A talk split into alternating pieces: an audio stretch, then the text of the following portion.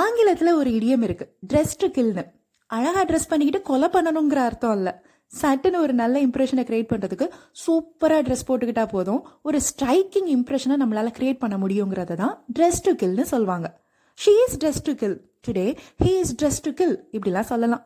அழகா ட்ரெஸ் பண்ணிக்கிறனால நமக்கு கான்ஃபிடென்ஸும் கூடும். புதுசா ஒரு ட்ரெஸ் போடுறப்போ நம்ம அறியாம மனசு சந்தோஷமா இருக்கிறதுக்கு காரணமே நாம் இன்னைக்கு ஸ்பெஷலாக இருக்கோம் அப்படிங்கிற நினைப்போம் அதனால் வர்ற கான்ஃபிடென்ஸும் தான். அதுக்காக எப்பவும் புதுசாக தான் ட்ரெஸ் போடணும்னு இல்லை. நல்ல நீட்டாக துவைச்சு அயன் பண்ண நேர்த்தியான ஆடைகள் போதும். நம்மை கான்ஃபிடென்ட்டாக உணர வைக்க. ஆள் பாதி ஆடை பாதிங்கிற பழமொழி சொல்றது போல நம்முடைய பர்சனாலிட்டியை பாதிக்கு பாதி நாம் அணிந்து கொள்ற உடைகள் தான் நிர்ணயிக்குது. ஸோ எப்போவுமே நேர்த்தியாக ட்ரெஸ் பண்ணிக்குவோம்.